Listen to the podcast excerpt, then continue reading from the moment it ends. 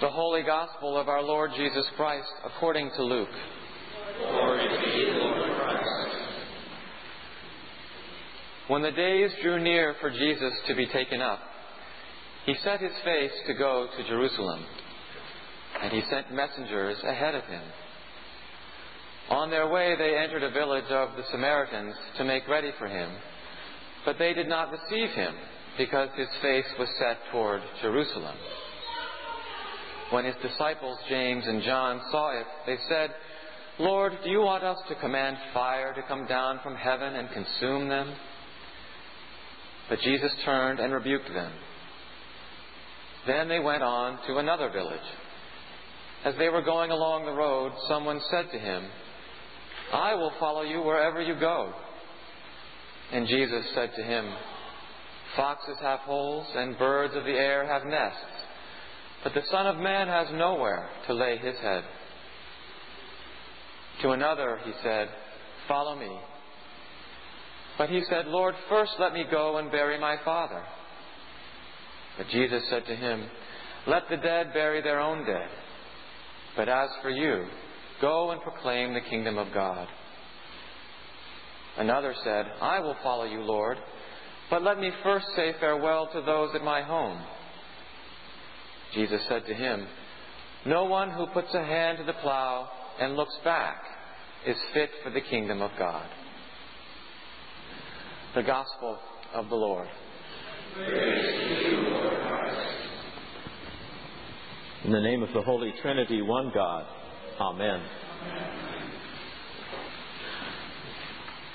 I would guess that a number of you have heard of William Willimon, uh, one of the great preachers of our time. He was the dean of uh, the uh, chapel at Duke University, that wonderful uh, grand chapel. I'm sure some of you have probably seen it. He now is a bishop in the Methodist Church serving in Alabama. And I think it was while he was at uh, the Duke Chapel that he and the, that congregation decided they needed to reach out more. They needed to especially reach out into those communities that surrounded them that were uh, communities that, that, contained a number of uh, quite a few poor people, uh, people who were not connected with any church at all, and introdu- introduce them to the good news of the gospel of Christ. Well, he, I was reading something he wrote about that, and he said that they had such great success. He said they were just basking in, in the glory of these large numbers of people who were responding to their invitation to come and worship with them. And they were in a gathering of uh, six people or so, re- reflecting on what they had been doing and deciding if there were any changes that needed, needed to be made to their approach. And at one point, a woman spoke up and said, But something bothers me about all this. Here we go knocking on neighbors' doors, urging them to come to our church. But what are we inviting them to?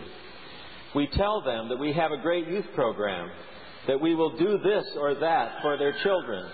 We give them great summer activities for all ages, a picnic in the fall. We have pastoral counseling, good music in our services, great preaching. In other words, we have all these services to meet their needs, to entertain you, to fix what's wrong with your life. What's wrong with that? He asked. After all, isn't the church there to meet people's needs?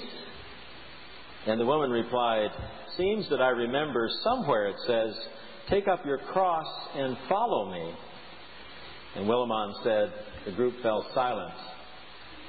And then he goes on to write, How in the world do we call people to Jesus, appealing to their selfishness, their needs, and then end up with the discipleship spoken of in the gospel? I believe that's an urgent question for every congregation. We sometimes get so focused on the importance of numbers and drawing people to our church, and which is not a bad thing. And I have said before, I think that especially in uh, the communities in which the Episcopal Church finds itself, we have a particular expression of the gospel that needs to be there, that needs to be expressed in the community. But we also, I think, when we think about inviting people and of becoming a more welcoming church, which is something that we have begun to focus on and will be focusing on more in the months ahead, we need to ask ourselves the question What are we inviting people to? What is the purpose? Why do we want people to be engaged in the life of Trinity Parish? The lessons today are, are interesting and challenging. Uh, they certainly contain some of the truly hard sayings of Jesus. I want to focus in particular on those three individuals who were encountered by Jesus or who went to Jesus uh, seeking or being challenged to be disciples. In the first encounter, this person apparently rushes up to him. He may have been a part of the group or may have joined the group as Jesus and his disciples and followers went through a village. And he says, I will follow you wherever you go. I think I've had times when I've felt like that, or I may have even said that to somebody. Who knows? There are people that we see that we are so taken by, that we are so we are, we are so drawn to because of their leadership that we, we feel we would follow them anywhere. And then Jesus gives him a reality check. He said, You need to count the cost. Do you realize I have no place to lay my head? Will you follow me? Will you do that? Will you accept that kind of a life? And we don't know how the man responded. Then we come to the second person and the second person is someone who is commanded by Jesus to follow him. Jesus says, Follow me. Can you imagine being close to Jesus, walking along, you're, you're out on those dusty roads perhaps in Samaria, and Jesus just happens to say to you, Follow me. He doesn't say, Why don't you think about this? I have uh, an opportunity for you. You might want to pray about it for a couple of weeks and then get back in touch with me. Let's see if we can work something out. He says, No, follow me. But the man has a problem. He feels such a strong obligation under the law. The law, after all, says, Honor your father and your mother. And the social law, the family also required it. He needed to bury his father. So he tells Jesus, I must go back and bury my father. I have this responsibility. And Jesus, very brusquely, I think, says to him, Let the dead bury the dead. You need to proclaim the kingdom of God. I think that that particular exchange I find almost the most challenging because here was someone who found himself caught in such a difficult situation. Everything that he understood about who he was supposed to be as a son within a family and his responsibility under the law required that he take the time at least to bury his father. But Jesus says, No, come with me now. Proclaim the kingdom of God. The third one, another person who approaches Jesus and wants to join him in his mission very clearly. But first, he wants to go back and bid farewell to his family. That seems like a very reasonable thing. And again, Jesus takes a hard position. No looking back, he says. You put your hand to the plow and you stay with it. No looking back. Those are hard sayings. Hard for us, I think, especially in the times in which we live to hear and accept. There's no question, in my mind at least, that it's difficult for us to take those three encounters and make sense out of them for our own lives. I think one place to begin is, first of all, to recognize that this is a pivotal point in the Gospel of Luke. Jesus has turned his face toward Jerusalem. He knows where he's going. It's very clear to him that time is short and that the mission is so critical he cannot let anything, nothing, must deter him from going toward Jerusalem to what lies ahead of him there. So I think that's the first thing we need to understand is that because of the urgency that Jesus is feeling at the time, the priority must be given to the gospel, and the response of those who will follow him must be total commitment, and it must be now. I think that in our busy lives, we find ourselves with lives that are so full of good things that it's sometimes hard for us to pick out the better things or perhaps the best thing. And certainly that was a part of what some of those people were experiencing. it wasn't anything bad that they wanted to do that would have detracted them from following Jesus. It was, in fact, things that were very laudatory. And I know that some of you have probably picked up on that, that sub theme that goes through this. It has something to say about the place of family with regard to the call of discipleship. But I think we need to go back to the question raised by Willimon and the one that we must answer for ourselves. Why do we invite people to be part of Trinity Parish? What do we expect them to find when they come here? Are we simply offering another activity to be added to the many activities that are also available to everyone? Sometimes I feel that we find ourselves in sort of a competitive market, and that if the activities we offer aren't quite up to par, we're not going to be able to attract people. It's sort of that smorgasbord approach that we've got all of this to offer you. Won't you please come to us? But I think that what we have to offer, in fact, is something much more important than that. In fact, something of eternal importance. Something that goes much deeper into the lives of people. Something that is important for the lives of people and the way they live their life every day. I hope that Trinity is a place that equips people to be able to say yes to Jesus when Jesus says, Follow me. A number of years ago, uh, my wife Lou and I were invited by the Brothers of Taizé to participate in their first North American Youth Conference. They have uh, offered these conferences in Europe for years and attract uh, literally hundreds of thousands of youth from all over Europe every year.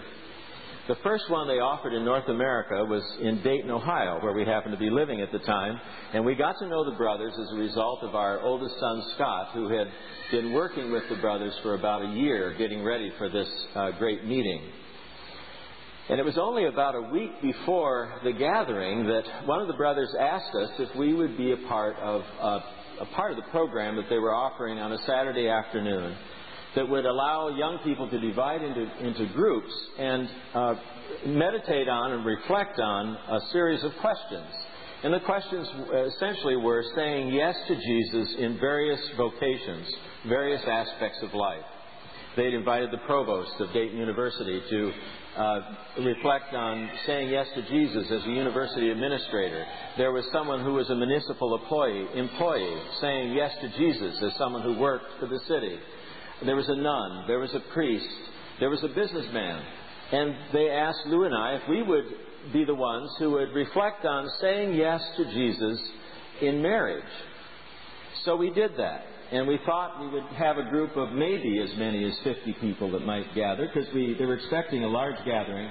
There were, I think, at least 300 young people that came just to our gathering. So it was rather unwieldy. But in the course of that, we found ourselves reflecting on our marriage as an expression of Christian discipleship. And I've often thought, as I have uh, been with people who are near the ends of their lives and who find themselves in nursing homes or find themselves uh, limited physically, that there is also a possibility of saying yes to Jesus, yes to Christ, in that part of one's life as well. That too can be a vocation. And it's a vocation that needs to be explored with God. How do we say yes to Christ in all of these different times of our lives, all of these different aspects? But we had a, a delightful time doing that. But what was especially exciting was seeing these young people on fire to determine how they might say yes to Christ in their life as they chose a vocation and as they live as young people on a college campus. I believe that that is one of the simplest ways for us to make real the call to discipleship. Because I believe that every day Jesus, God, is calling you, follow me, follow me. And we all know that when we leave this place, having shared in the fellowship and shared in the communion and the music and singing together, we know that we go out into our lives again and into our workplace, and it's going to be messy and it's going to be complicated and it's not going to be easy. And we know that we too may fail yet once again to follow Jesus as much as we would like to. But that's why we come back here again. That's why we return to this altar. Because it is here that we are fed by word and by sacrament. We are supported by the love of one another. We pray for faithfulness. We pray that we may serve Christ in a way that honors Christ. We pray that we may be refreshed. And the real good news, I think, is knowing that we do not walk alone when we leave here, because we walk with the Holy One, the one that calls us this day, follow me. And may our answer be quick. Yes, Lord. Amen.